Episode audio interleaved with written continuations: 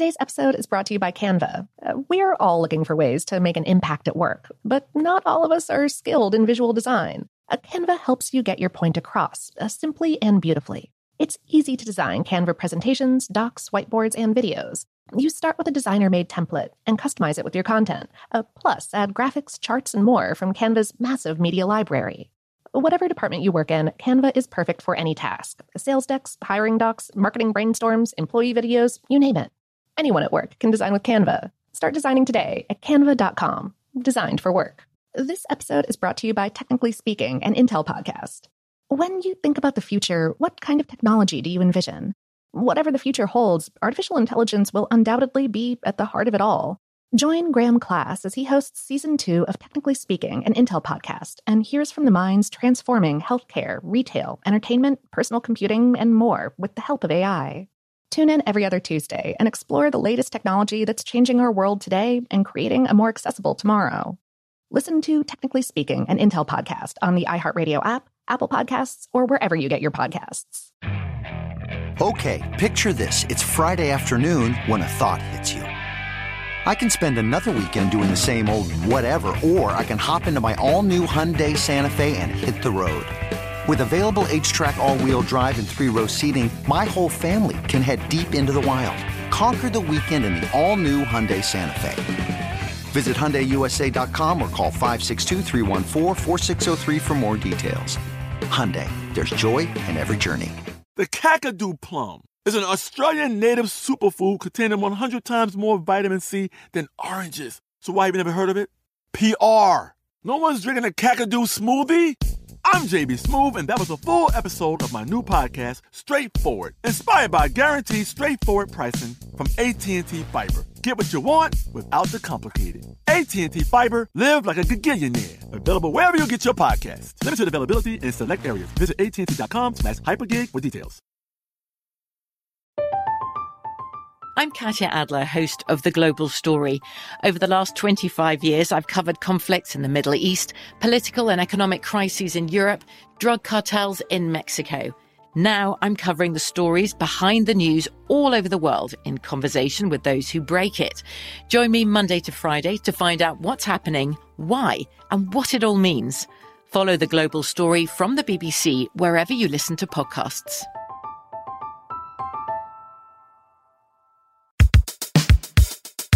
Welcome to Brain Stuff from How Stuff Works. Hey, Brain Stuff. I'm Lauren Vogelbaum, and our former host, Christian Sager, has another classic episode for you today. The topic is one that plagues me every time I'm on deadline or wanting to finish one more chapter. Why do we sleep anyway? Hey, I'm Christian Sager, and this is Brain Stuff. Here's a quote for you from American lightbulb man Thomas Edison. He said, Sleep is a criminal waste of time inherited from our cave days. Well, like Edison, we here at Brainstuff hate sleep. That's why we wanted to do this episode, to figure out why we have to do it. Normal people spend 36% of their lives asleep, and most are either like us and wish that they didn't have to sleep so they could get more done, or they just want to get a restful, uninterrupted night without waking up. Studies actually show that 60% of adults claim to have problems sleeping at least a few nights a week. And here's the thing, everyone's got to sleep, yet we still don't know exactly why. But we're going to try to do our best to crack that case today. That's right. Let's review some theories for why we sleep, what happens when we sleep, and what happens when we don't. Even though we don't 100% know why we sleep, there's all kinds of educated speculation. The most prevalent is that sleep gives our brain a chance to organize and process information, possibly through dreams. Basically, our brain takes all the sensory stimuli we received while we're awake and decides what to keep and where to file it. Everything else gets trashed. It's even possible that our ability to learn tasks actually benefits from, quote, sleeping on it, as a process is better understood after our brain reviews and catalogs it. While most agree with this memory consolidation theory, it's tough to pin down since we all sleep so differently. And here's another theory. Sleep gives our bodies time to rest and repair. Or how about sleep lowers our energy consumption so we conserve the meals we eat? Other theories delve into the biochemical mechanism of the brain.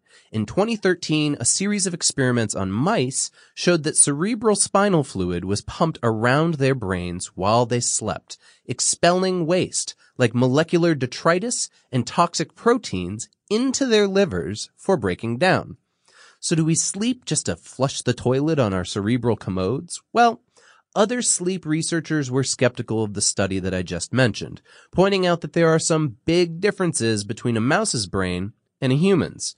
So while the answer to why we sleep isn't written in stone, we all know that when we sleep, both our mind and our body feel refreshed. We at least know what's happening when we sleep, right?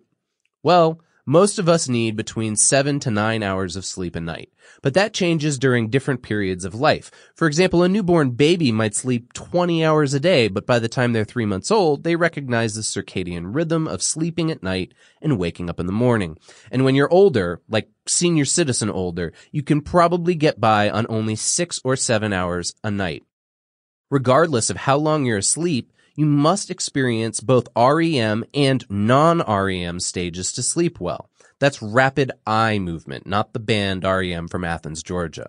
A normal person spends 25% of their sleep in REM, with each session lasting between 5 and 30 minutes.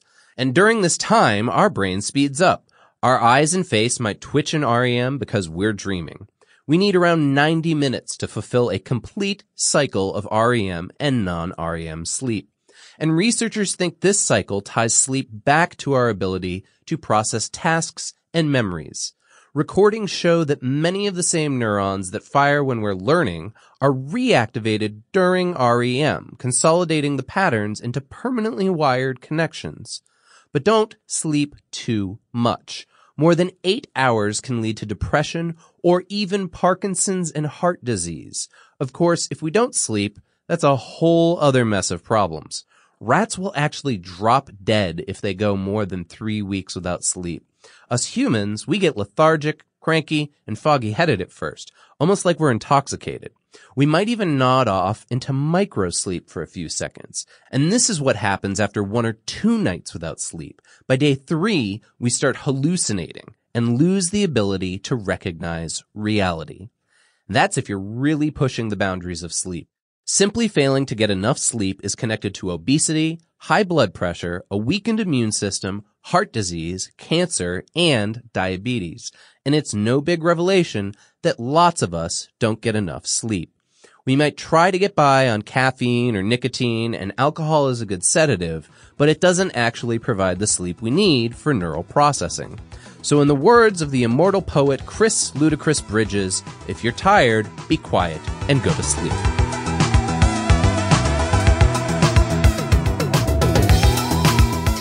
Episode was written by Ben Bowlin and produced by Tyler Klang. To hear more from Ben, tune into his podcast Ridiculous History, which is what it says on the tin, but in a really fun way. And of course, for more on this and lots of other answers to annoyingly persistent questions, visit our home planet, howstuffworks.com.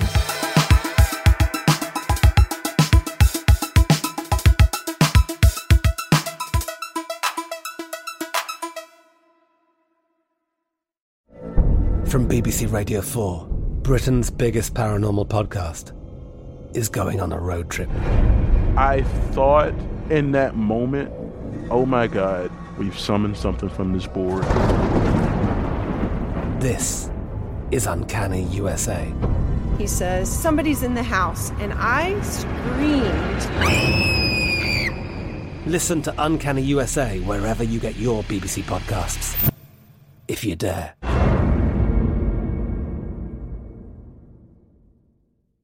Today's episode is brought to you by Canva. Uh, We're all looking for ways to make an impact at work, but not all of us are skilled in visual design. Uh, Canva helps you get your point across uh, simply and beautifully. It's easy to design Canva presentations, docs, whiteboards, and videos. You start with a designer made template and customize it with your content. Uh, plus, add graphics, charts, and more from Canva's massive media library. Whatever department you work in, Canva is perfect for any task sales decks, hiring docs, marketing brainstorms, employee videos, you name it. Anyone at work can design with Canva. Start designing today at canva.com. Designed for work.